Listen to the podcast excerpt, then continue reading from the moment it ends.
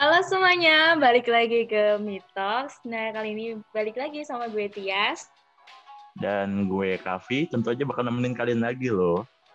Topik pembahasan kita kali ini tuh tentu akan sangat berbobot dan sangat useful banget buat teman-teman pendengar Mitos. Karena topik kali ini yaitu adalah topik yang sebenarnya tuh eh, masalah yang lumrah ataupun masalah klasik yang biasanya dirasain sama anak-anak mahasiswa ataupun anak-anak yang mungkin pelajar mungkin bisa mengalami hal ini. Nah, untuk topik kita kali ini yaitu adalah be brave and speak. Nah, jadi be brave and speak ini adalah menjadi berani. Karena kita itu pasti kalau mau melakukan sesuatu itu harus dengan keberanian. Kalau kita nggak berani ya kita nggak bakal ngelakuin itu mau itu eh, dalam jangka waktu yang lama sebelum ada keberanian pasti kita nggak bakal bisa memulai. Dan speak berbicara. Berbicara itu adalah satu hal kebutuhan. Bahkan itu sudah dijamin di negara kita ini yang menjunjung tinggi hukum bahwa kebebasan berpendapat ini sangat eh, terbuka luas bagi masyarakatnya. Jadi ini tuh jadi kesempatan buat teman-teman semua bisa mengeksplorasi uh, critical thinking teman-teman ataupun uh, bagaimana teman-teman itu menyampaikan aspirasi dan lain sebagainya. Nah, kalau teman-teman itu mampu ataupun berani untuk berbicara, pasti teman-teman akan bisa menjadi seorang public speaker yang tentunya mempunyai uh, kredibilitas dan mempunyai wawasan serta experience yang cukup uh, luar biasa sekali. Nah, berbicara soal uh, public speaking dan berani untuk berbicara, kebetulan kita ada gue star yang paling wow banget tentunya, yang luar biasa banget pokoknya. Ada Kanajma. Halo Kanajma, selamat Halo. siang. Selamat siang, Kavi yeah. dan Rosa yang sangat luar biasa juga sekali. Iya uh, kalau tahu namanya Kak Najma ini nama lengkapnya Najma Sihab ya? oh bukan. Amin, amin. Semoga sukses ya nanti kayak. Amin, uh, amin. Mas Sihab ya. Saya Najma Sihab gitu.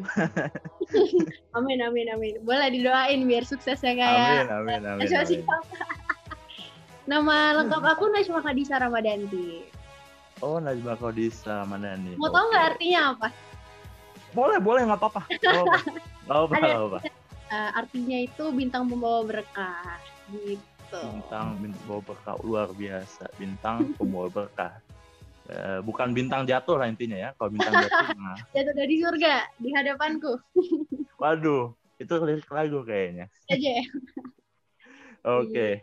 Kanajma nih kalau boleh tahu nih kesibukan Kanajma ini selama uh, di bulan-bulan ini apa aja sih kalau boleh tahu? Oke, uh, terima kasih banyak Kavi. Uh, sebelumnya yeah. uh, salam kenal lagi juga untuk Kavi dan juga Rosa. Aku Najwa Kalisa Ramadanti. Aku ini mahasiswi Fakultas Hukum Universitas Diponegoro angkatan 2019. Nah, kesibukan aku ini uh, beberapa bulan ini uh, aku lagi ngurus ngurusin uh, organisasi aku uh, karena aku wow. alhamdulillah kebetulan lagi aktif di ALSA Asian Law Student Association terus juga aku wow. lagi aktif di Senat Mahasiswa dan aku juga lagi keterima alhamdulillah juga di studi uh, studi independen programnya Kampus Merdeka dan juga aku lagi uh, ikut lomba uh, penulisan karya tulis ilmiah gitu. Wow, luar biasa sekali kesibukannya di iya, saat-saat pandemi COVID ini tuh eh, aktif di organisasi, ikut dalam berkompetisi itu sungguh hal yang cukup luar biasa sekali dari sosok Najma ini ya. Kalau boleh tahu nih, eh, kan Najma ini ada pengalaman nggak? Karena karena Najma ini pengalaman menjadi seorang public speaker atau menjadi seorang eh, moderator MC yang berhubungan dengan public speaking adakah? Uh, kalau boleh jujur uh, udah dari SD sih sebenarnya aku. Emang udah. Dari SD SD suka MC berarti ya? Iya jujur dari M eh, dari dari SD tuh udah sering banget nge-MC dan sebenarnya awalnya itu dari kelas 3 SD itu aku udah ikut uh, lomba lomba dai cilik kalau misalnya Kavi tahu nah itu aku sering banget ya diikutin sama guru aku ikutan lomba dai cilik uh, lomba pidato terus juga itu dan itu berkesinambungan sampai SMP juga sampai SMA juga dan sampai sekarang kayak gitu dan puncaknya itu kemarin uh, waktu pas semester tahun pertama lah kuliah itu hmm. aku jadi uh, Mbak Yu Fakultas Hukum Universitas Diponegoro. Itu tuh kayak semacam hmm. abang nonenya gitulah tapi untuk uh, oh abang none. Iya biasanya iya, saya tahu Mbak Mbak Yu tuh tukang jamu biasanya Mbak Yu tuh biasanya tukang jamu gitu. Saya tahunya itu doang sih kalau kayak gitu istilah gitu. Iya gitu. Jadi Waduh, emang kan udah dari SD sih luar biasa sekali. Ya Yes ya dari SD sudah ikut jadi dai cilik waduh luar biasa. Yes gimana SD-nya oh, iya. Jadi moderator kah? Moderator. Kayaknya belum deh. Belum ya? Waduh. Mm -mm. luar biasa sekali. Iya. Tapi tapi keren uh, juga ya Kavi. Uh, maksudnya uh, sama Tias juga bisa bikin podcast yang aku aja nggak ngerti loh gimana cara bikin podcast gitu sebenarnya kan sih, ini dipelajari bareng-bareng kak. Ya Vi ya kita belajar dari awal banget. Sama aja kak. Awalnya juga nggak paham nggak paham nggak paham podcast itu gimana gitu. terus ya hmm. akhirnya kan belajar di sini gitu. Oh, iya, iya, iya. keren keren keren keren loh. Keren banget loh. Aku aja nggak ngerti. Karena Ajma ini sebagai hmm. anak hukum itu kira-kira karena Ajma ini ada tuntutan nggak sih? Ada semacam kayak keharusan. Wah, gue anak hukum, otomatis hmm, gue harus bisa ngomong, gue harus bisa persuasi seseorang, gue harus bisa uh, apalah sebagainya gitu. Ada nggak kira-kira uh, tekanan itu yang karena Ajma rasain? Oke, okay, kalau untuk uh, ini kaitannya sama jurusan hukumnya ya, kalau menurut Betul. aku bukan nggak limited sama hukum aja sih, tapi kayaknya semua jurusan juga uh, uh, diminta untuk bisa melakukan uh, public speaking nggak sih? Event itu pun teknik ya yang walaupun itu uh, apa kebanyakan praktek atau gimana tapi kan iya, kita sesimpel di kelas aja kita tuh uh, melaksanakan public speaking sebagai uh, presentasi ya nggak sih? Kita mempresentasikan presentasi. iya jadi sebenarnya tuh public speaking tanpa kita sadar tuh udah menjadi aspek dari kehidupan kita sehari-hari sesederhana itu sebenarnya gitu. Oh jadi kalau, bukan lagi kayak pidato ataupun uh, orasi, jadi bukan yang kayak gitu lagi modelnya ya?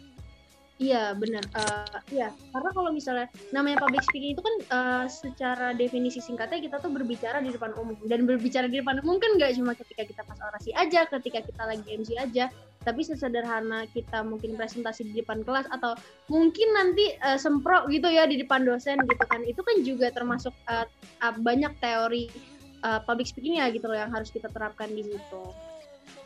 Hmm, jadi bagaimana kita berhadapan dengan dosen, bagaimana kita presentasi di depan kelas itu juga termasuk yeah. public speaking ya.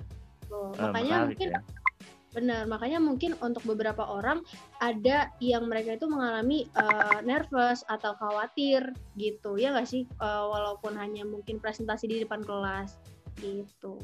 Iya kak, ibaratnya kayak misalnya kalau kita lagi public speaking nih, misalnya lagi ada presentasi, meskipun di kelas ya itu lingkupnya kecil tuh kadang suka demam panggung gitu kalau nggak di kalau nggak terbiasa gitu ya kak. Nah, apalagi langsung ditunjuk. Dari, Mm-mm. Udah keringet bener dingin tuh. Tapi kalau dari kakak nah. sendiri pernah nggak sih ngalamin kayak gitu gitu?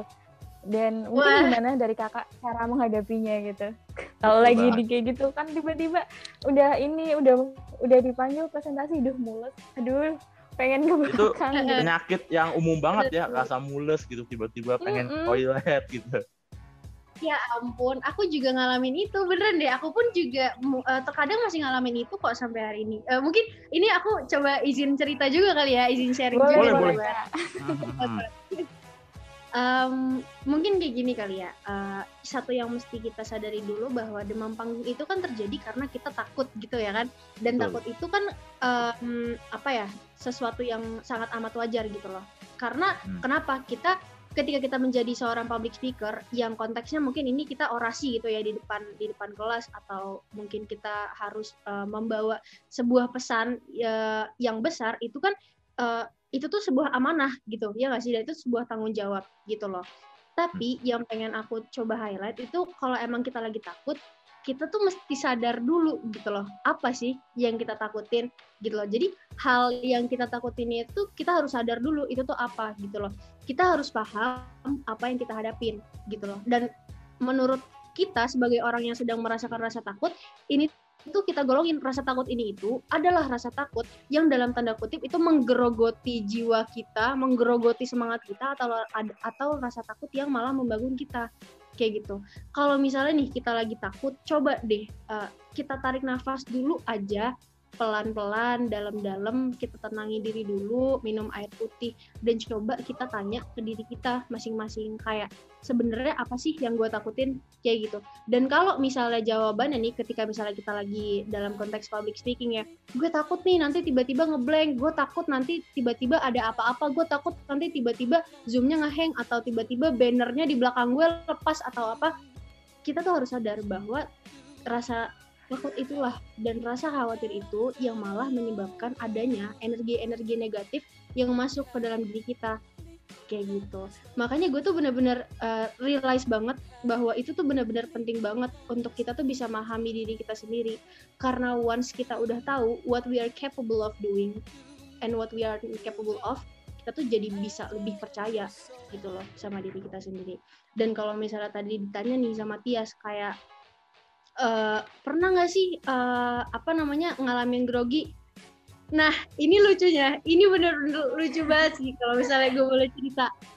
Iya sebenarnya kalau misalnya gue boleh cerita titik turning point gue banget uh, di mana gue bener-bener paham sama dunia si public speaking ini itu adalah ketika gue kelas 5 SD dan di sini gue bener-bener sadar banget definisi yang dimaksud sama the power of mind kayak gitu jadi pernah gue ikut lomba pidato itu kan yang tadi gue ceritain. Gue ikut lomba pidato itu kalau nggak salah tingkat uh, provinsi ya gitu. Uh, uh, tingkat provinsi dan tiba-tiba ketika gue udah di depan sumpah gue definisi ngeblank.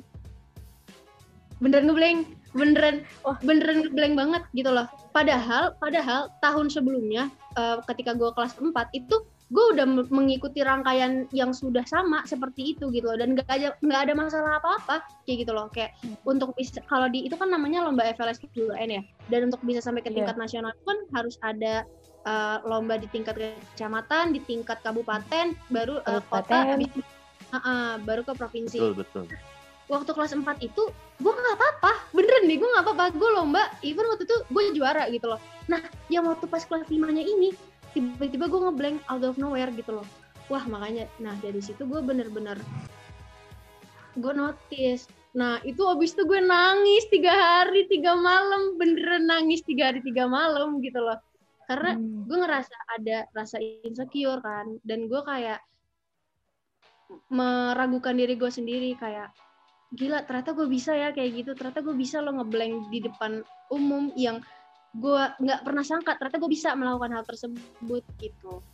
Nah akhirnya semenjak dari situ gue sadar bahwa untuk bisa berbicara di depan orang itu nggak cukup. Lo hanya memahami materi aja tuh lo nggak cukup. Betul banget. Kalau misalnya memahami materi aja iya nggak sih? Emang kalau misalnya kita mau bicara kan kita harus pastikan dulu kepala kita penuh ya nggak sih? Mm -hmm.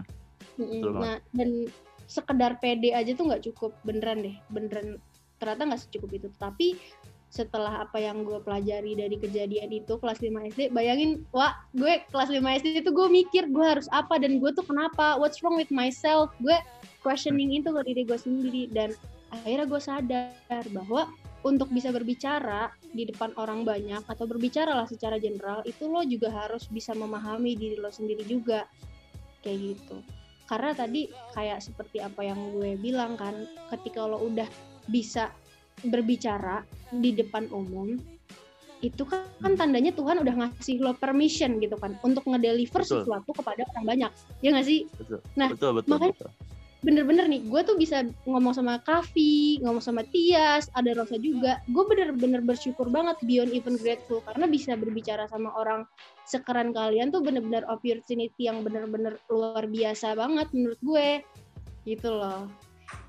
Yeah. gitu. Dan gue nggak luar biasa iya. sempat ngeblank berarti ya iya kelas kelas lima SD loh aku masih oh, main iya. masak masakan nah itu beda jauh kayaknya tuh main masak masakan iya tapi iya, gitu. uh, berarti kita benar-benar memang harus memahami diri kita sendiri ya kak benar benar iya jadi aku juga pernah sih waktu nge-zoom gitu tiba-tiba logot sendiri gitu. Jadi harus benar-benar nge-handle.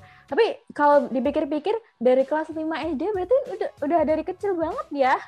Uh, iya deh. Tapi kan kak, uh, kadang tuh ada ya yang uh, berpikiran kalau misalnya uh, public speaking itu merupakan bakat. Nah, tapi aku pernah nih baca satu quotes kalau misalnya public speaking itu termasuk soft skill soft skill yang bisa dilatih. Nah, kalau dari kakak sendiri gimana nih pendapatnya? Nah, aku sepakat banget sama yang kedua. Aku sama sekali nggak uh, percaya bahwa public speaking, uh, maksudnya gini, aku lebih percaya bahwa uh, public speaking itu adalah sesuatu yang bisa ditrain kayak gitu. Karena uh, prinsip hidup aku tuh kayak gini, nggak ada yang nggak bisa yang ada itu hanyalah orang yang nggak mau kayak gitu jadi dan kalau menurut aku tuh uh, public speaking itu kan itu ya tadi ya bisa di train kayak gitu kan uh, kalau misalnya kita mau nyebut sesuatu itu bakat itu kan harus ada landasannya ya. Nah mungkin sesuatu itu bisa disebut bakat ketika uh, jarang ada orang yang bisa melakukan hal tersebut. Misalnya nih lo bisa debus terus atau enggak lo ikut ajang pencarian bakat lo bisa ngelipat badan lo lo masukin ke kotak lah itu bakat. Bener gitu loh. Karena jarang banget kan ada yang bisa melakukan hal tersebut gitu. Nah, iya. tapi public speaking itu konteksnya berbeda. Karena pada dasarnya uh, kita manusia diberi kapabilitas sama Tuhan untuk berbicara kayak gitu. Dan dari aspek paling sederhana aja tadi kan kayak presentasi segala macam kayak gitu um, apa namanya itu tuh udah termasuk dari public speaking kayak gitu. Nah, mungkin yang perlu di sini tadi kita itu highlight itu bukan bakat atau enggaknya ya, tapi cara uh, gimana cara kita mengelola gitu loh. Skill yang sebenarnya udah ada di dalam diri kita. Paham sama hmm. diri kita sendiri. Pak ya kita tuh tahu kayak kita tuh cocoknya di mana sih? Kita tuh fitnya jadi apa sih kayak gitu. Iya nggak sih? Karena sebenarnya ada beberapa hmm, orang yang bilang, iya, soalnya kan ada beberapa orang juga kan yang bilang kayak aduh gue nggak bisa ngomong di depan orang banyak itu tuh sebenarnya bukan nggak bisa tetapi tidak mau kayak gitu makanya tadi gue bilang kayak kita tuh harus tahu kita cocoknya di mana. Karena kalau misalnya orang nggak mau ngomong di depan orang banyak bukan berarti dia nggak bisa. Tapi mungkin emang uh, preferensinya nggak di public speaking ya nggak sih? Mm -mm, betul banget. Betul betul betul. Memang bukan di itunya yeah. dia. Tapi berbicara soal public speaking nih di zaman uh, pandemi sekarang kan uh, kita aktivitas sudah mulai online ya dalam jaringan atau daring gitu. Kita uh, kelas presentasi uh, lewat Zoom atau lewat Google Meet dan lain sebagainya itu. Bahkan acara-acara yang memang itu sebelum COVID ini dia tuh offline, tapi dijadi online jadi kita tuh hanya menatap layar laptop ataupun menatap layar HP gitu. Nah, kalau menurut uh, dari persepsi gue sih kalau kita menguasai sebuah public speaking di saat sekarang ini menurut gue sih itu hal yang agak sedikit useless loh. Ini uh, persepsi gue ya. Itu hal yang hmm. benar-benar useless karena gini. Simpelnya uh, misalkan gue seorang MC di acara uh, pembukaan atau di acara seminar gitu.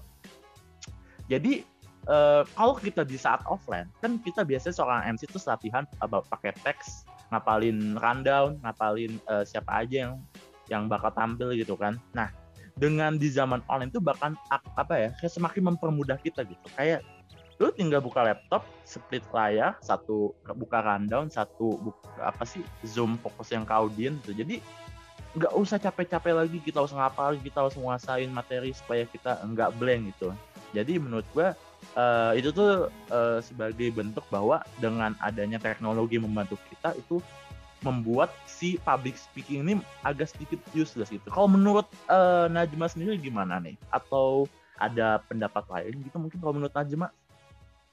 Hmm, kalau gue personally sendiri, gue hmm, lebih berpikir bahwa tadi lo bilang uselessnya itu karena biasanya kan kita uh, harus menghafal DLL tapi sekarang jadi lebih dipermudah ya nggak sih? Betul banget. Uh, uh, enggak karena kalau gue sih lebih sepakat bahwa uh, kan public speaking itu tidak terbatas hanya dari menghafal sesuatu atau enggak aja terus juga kayak sebenarnya masih banyak banget uh, konteks dari public speaking tuh yang harus kita telah lagi gitu karena kalau misalnya kita bawa ke bigger scope gitu ya kayak public speakingnya mungkin pidato presiden di depan negara atau emang lingkupnya hmm. udah luas banget itu kan uh, konteks public speakingnya itu lebih dari sekedar untuk memahami teks aja kan tadi yang seperti yang gue bilang tapi mungkin uh, ketika kita tuh memahami tentang public speaking kita tuh bisa paham gimana caranya persuade people caranya mengadvokasikan gimana cara kita ngelobi dan banyak banget aspek-aspek lainnya yang hmm. harus kita kuasain ya nggak sih jadi uh, bukan sekedar betul, betul. materi aja gitu dan pandemi won't okay, last forever jadi, ya nggak sih huh? dia tidak tahu kalau masalah itu. Ya. masalah Semoga sih. Masalah. masalah. Iya, ya. ya kalau anda masih iya. pakai masker setiap keluar sih, kayaknya cepat kelar sih. iya betul, betul. Tapi kan kalau di pandemi kayak gini, kayaknya podcast tuh sesuatu yang diminati juga sih kak. Jadi kayak menurutku meskipun kalau dari aku sendiri ya kalau dari Tia sendiri sih jadi meskipun online tuh kayak Iya, suatu saat tuh kemampuan public speaking tuh bakalan kita pakai gitu. Karena uh, misalnya kita kerja pun kita nggak kita mungkin juga nggak akan online terus kan ya. Nanti mungkin misalnya uh, yang kerja di kantor nanti ke kantor yang jadi guru ntar juga ngajar kayak gitu. Ya nggak sih kak? Bener bener banget bener banget. Dan mungkin gak usah nunggu uh, pandemi kelar kali ya. Tapi mungkin untuk sekarang aja kayak uh, apa ya sesederhana mungkin kita presentasi di depan zoom ya emang sih dengan segala kemudahan itu kita jadi emang dipermudah. Tapi uh, gue merasa public uh, public speaking itu tuh much more than that gitu loh. Uh, lebih dari cuma sekedar seni berbicara di depan umum aja. Tapi banyak banget kekayaan dalamnya tuh yang kalau emang kita bener-bener olah baik baik dalam-dalam itu kita bisa menguasai banyak banget aspek kehidupan dari sesederhana public speaking gitu. Wow, jadi hmm, uh, itu sih. masih Kayak luas lagi berarti tadi ya. gue boleh hmm? uh, sambungin. Mm -mm, benar, benar. Uh, dan kalau misalnya kayak tadi nih ya gue sambungin sama hmm. kejadian gue yang waktu pas kelas 5 SD itu gue tiba-tiba ngeblank itu ya nggak sih? Mm -hmm betul betul. Itu tuh sebenarnya kan cuma sesederhana kayak uh, gue lupa dan gue ngeblank gitu kan. Tapi ketika yeah. kita itu melakukan uh, refleksi diri ketika kita itu uh, melaksanakan evaluasi dari uh, public speaking yang tidak berjalan sesuai dengan rencana kita itu banyak banget yang bisa kita notice gitu. Makanya tadi kan gue kan kayak bilang kan kayak sebenarnya ketika kita itu udah bisa berbicara aja di depan umum itu tuh uh, tandanya Tuhan udah ngasih kita amanah gitu loh untuk menjadi perantara betul, betul. sebuah informasi yang penting kepada masyarakat luas ya kan dan kadang tuh nggak banyak orang yang sadar bahwa bisa dipercaya Tuhan untuk menjadi sebuah perantara itu tuh adalah sebuah atau sebuah anugerah gitu loh. Karena coba deh lo pikir aja, dari banyak banget manusia nih di buka movie ini, tapi tuh yang dipercaya tuh lo, ya nggak sih? Contohnya Betul nih banget. kayak Kahfi, terus juga kayak Tias, gue, kita tuh adalah orang yang dipercaya sama Tuhan untuk bisa menjadi perantara materi public speaking ini, ya nggak sih? Kayak gitu. Hmm, iya. Dan kalau di agama gue nih ya, itu ada kayak kalimat bahwa Tuhan itu nggak akan ngasih kita suatu ujian atau cobaan di luar capability kita gitu. Nah, uh, jadi gue tuh menginterpretasikannya bahwa ketika Tuhan aja sudah percaya sama kita untuk diberi amanah sebesar ini, kenapa kita harus takut? Kenapa kita harus demam panggung? Kenapa kita harus nervous? Karena Tuhan aja udah percaya kok sama kita, karena Dia ngasih tanggung jawab ini kepada kita, gitu. Hmm. Oke, menarik banget ya. Tapi Aku berbicara soal tadi uh, ada oh, iya. ada ini siapa ya ada sedikit uh, yang bisa gua tambahin dikit sih. Mm. Uh, tugas kita ketika kita diberikan amanah untuk menyampaikan suatu pesan dan kita mau nggak mau harus menyampaikan pesan itu dengan cara bagaimana kita harus bisa menyampaikannya gitu. Tapi uh, itu juga berdampak pada bagaimana atau sebuah kewajiban kita untuk memastikan apakah pesan yang kita sampaikan itu emang emang benar-benar diterima dengan baik oleh si audiens ini. Nah, Nah, uh, pertanyaannya betul, adalah betul gimana banget. gimana caranya kita tuh di masa online bahkan di masa offline uh, jika itu terjadi bagaimana kita bisa memake sure bahwa message yang kita sampaikan itu benar-benar uh, sesuai dengan feedback yang kita harapkan gitu. Jadi feedback itu memang sesuai yang kita uh, harapkan gitu. Ada nggak uh, betul, betul, betul. pendapat dari Najma ini gimana? Masuk ke Najma. Oke okay, oke, okay. gue nangkep banget. Nah ini ini kalau menurut gue topik bahasan yang paling penting nih karena uh, suatu komunikasi itu bisa terjadi apabila intinya itu ada ada di pesannya kan. Kalau misalnya pesannya itu bisa terdeliver dengan baik, maka uh, komunikasi itu bisa dikategorikan sebagai kategori uh, sebagai komunikasi yang lancar, ya nggak sih? Nah dalam konteks public speaking kadang-kadang nih ya ketika kita jadi center of attention ketika semua mata sibuk sama uh, kita ngelihat kita kita itu jadi sibuk sama diri kita sendiri untuk jadi yang terbaik ya nggak sih lo ngerasa gitu nggak sih iya Dan, jadi kayak ngerasa kita harus benar-benar mempersiapkan itu Iya, benar. Iya, nah makanya. Dan kadang ketika kita tuh sibuk sama diri kita sendiri, kita tuh jadi neglecting the fact bahwa uh, ya ketika kita tuh diberikan kesempatan tersebut itu tuh kita tuh punya tanggung jawab itu. Yang tadi dibahas sama Kafi bahwa harus ada message yang terdeliver dengan baik.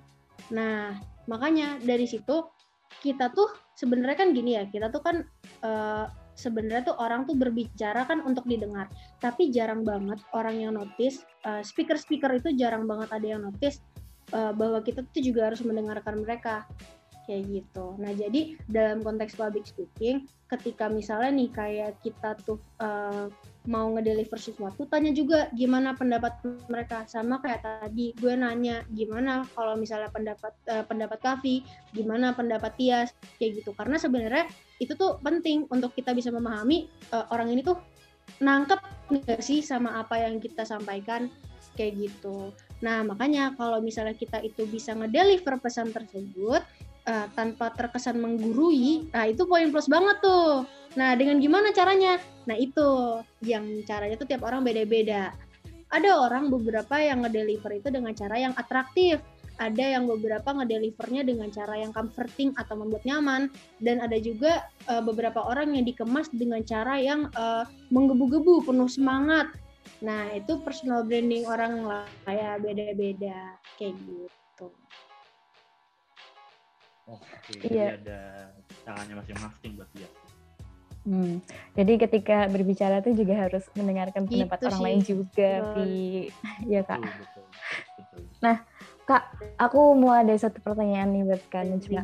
Kan, um,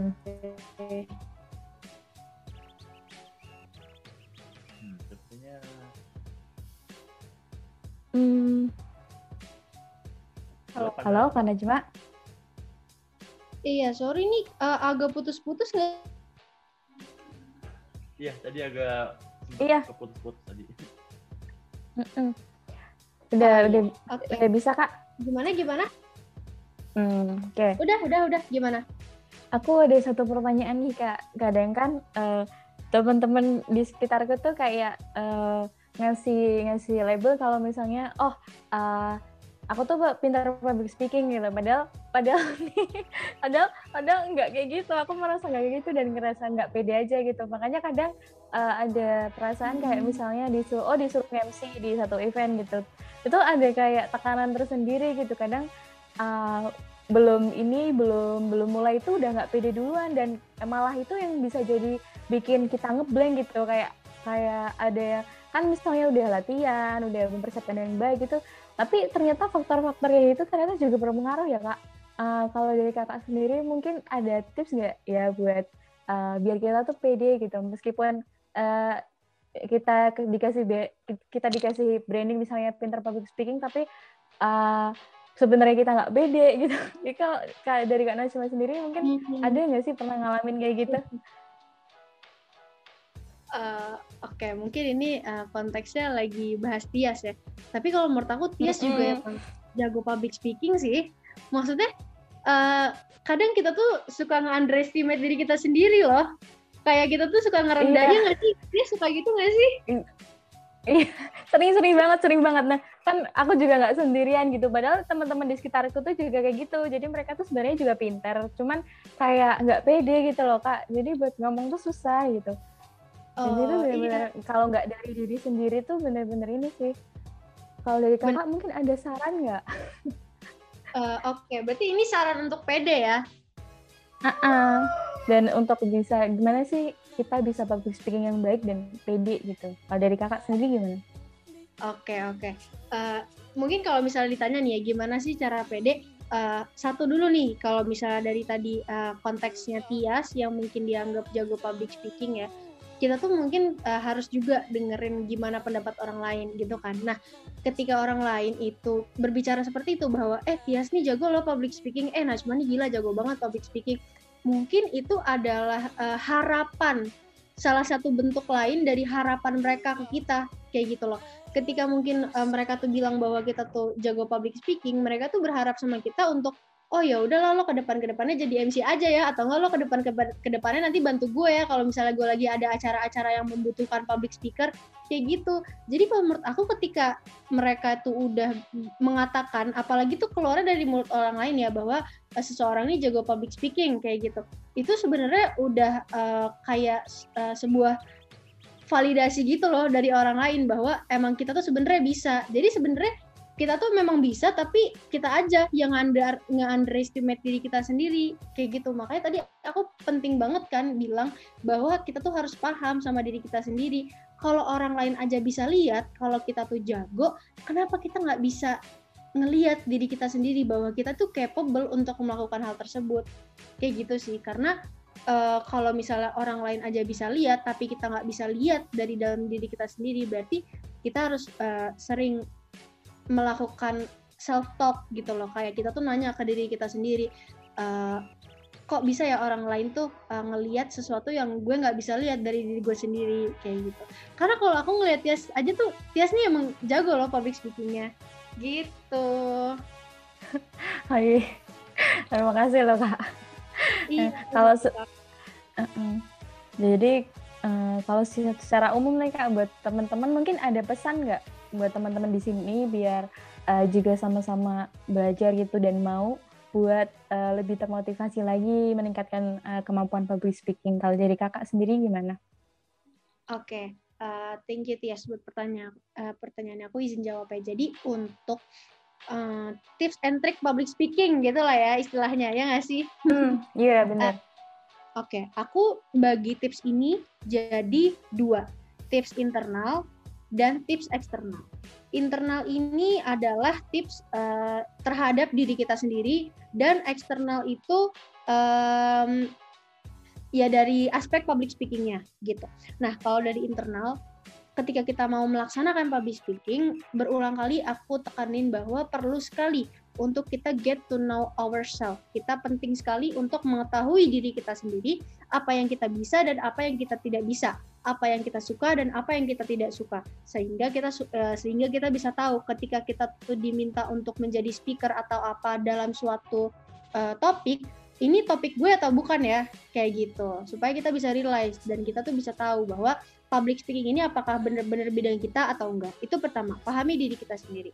Oke, terus kedua uh, dari internal diri kita, kita harus sudah bisa pastikan dulu uh, sebelum kita berbicara kepala kita itu harus penuh dulu, ya kan? Bahwa kita sudah dipenuhi oleh materi-materi yang uh, akan hendak kita bicarakan dan apakah emang kita ekspertis di bidang itu kayak gitu. Jadi kita harus tahu dulu nih, ini uh, work scope-nya tuh lingkup kerja gue atau enggak kayak gitu.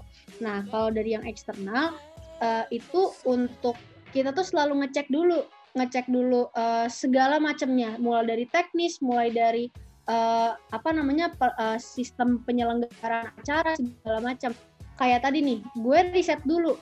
Gue mau diajak bicara tentang uh, dan ini konteksnya lagi bikin podcast. Gue cari tahu dulu kalau podcast tuh gimana sih? Uh, bentuknya kayak apa, uh, ini pembicaraan yang serius apa enggak ya? Oh ternyata gue tahu podcast itu uh, pembicaraannya nggak begitu serius oke okay, berarti gue harus menyesuaikan. Gue juga bicaranya nggak begitu serius. Nah tapi kalau misalnya mungkin nanti uh, gue lagi dipanggil untuk jadi MC MC formal oh berarti di situ uh, personal brandingnya harus yang serius kayak gitu. Kita harus tahu dulu nih uh, teknis-teknisnya terkait sebuah acara itu tuh seperti apa. Dan ketahui uh, ketahui juga audiens kita. Kita ngomong sama siapa, terus juga mereka itu yang seperti apa dan apa yang mereka butuhkan gitu. Kita harus tahu banget apa yang mereka butuhkan. Itu yang paling penting. Kalau misalnya kita lagi orasi, kita uh, perlu tahu bahwa mereka membutuhkan sosok yang bisa memberikan mereka semangat gitu. Tapi kalau misalnya kita lagi uh, discuss kayak gini, oh berarti yang sedang dibutuhkan itu adalah ilmu. Jadi uh, kita tahu oh kalau untuk mendeliver ilmu supaya uh, bisa nyaman itu harus uh, dilakukan dua arah gitu misalnya. Berarti kita harus bisa membuat orang lain nyaman agar bisa uh, menerima ilmu yang kita sampaikan itu dengan baik. Kalau orasi kita uh, orang-orang itu butuh disemangatin. Oke, berarti ini satu arah aja, tapi gue harus bisa membangkitkan semangat mereka seperti itu. Kayak gitu sih kalau dari gue. Keren banget sih sampai detail gitu ya kak dibagi jadi dua yeah. bagian. Enggak jujur. biasa aja jujur iya gitu. Habis ini kita ada apa ya ya habis ini pastinya kita juga bakalan ada bahasan yang gak kalah menarik sih dari topik kita Be Brave and Speak ini dan jangan lupa buat teman-teman semua follow Instagramnya Meetups ya karena di sana bakalan ada uh, spoiler spoiler dikit dari next episode gitu. Oke. Okay. Makasih juga ya buat Kana cuma siang ini okay. udah nemenin uh, kita berdua dan ngasih materi insight baru yang benar-benar uh, membuka pikiran tentang public speaking gitu, kemampuan public speaking gitu. Dan Betul banget. Iya, pastinya kita harus banget udah dikasih kesempatan sama Tias dan untuk Kavi juga karena udah ngizinin aku uh, ngobrol nih sama teman-teman Mitos. Keren hmm. banget, keren banget, keren banget ya sama Kavi. Makasih Kak. Dan pastinya kita harus berani dan yakin bahwa semua pasti bisa. Ya nggak, Vi? Iya, semua pasti bisa. Semua pasti bisa. Semua pasti bisa. Benar-benar. Oke, okay. sekali lagi uh, gue sama Kavi pamit dan see you di next episode dan Sekali lagi makasih buat Kak Najma. Sampai jumpa semuanya.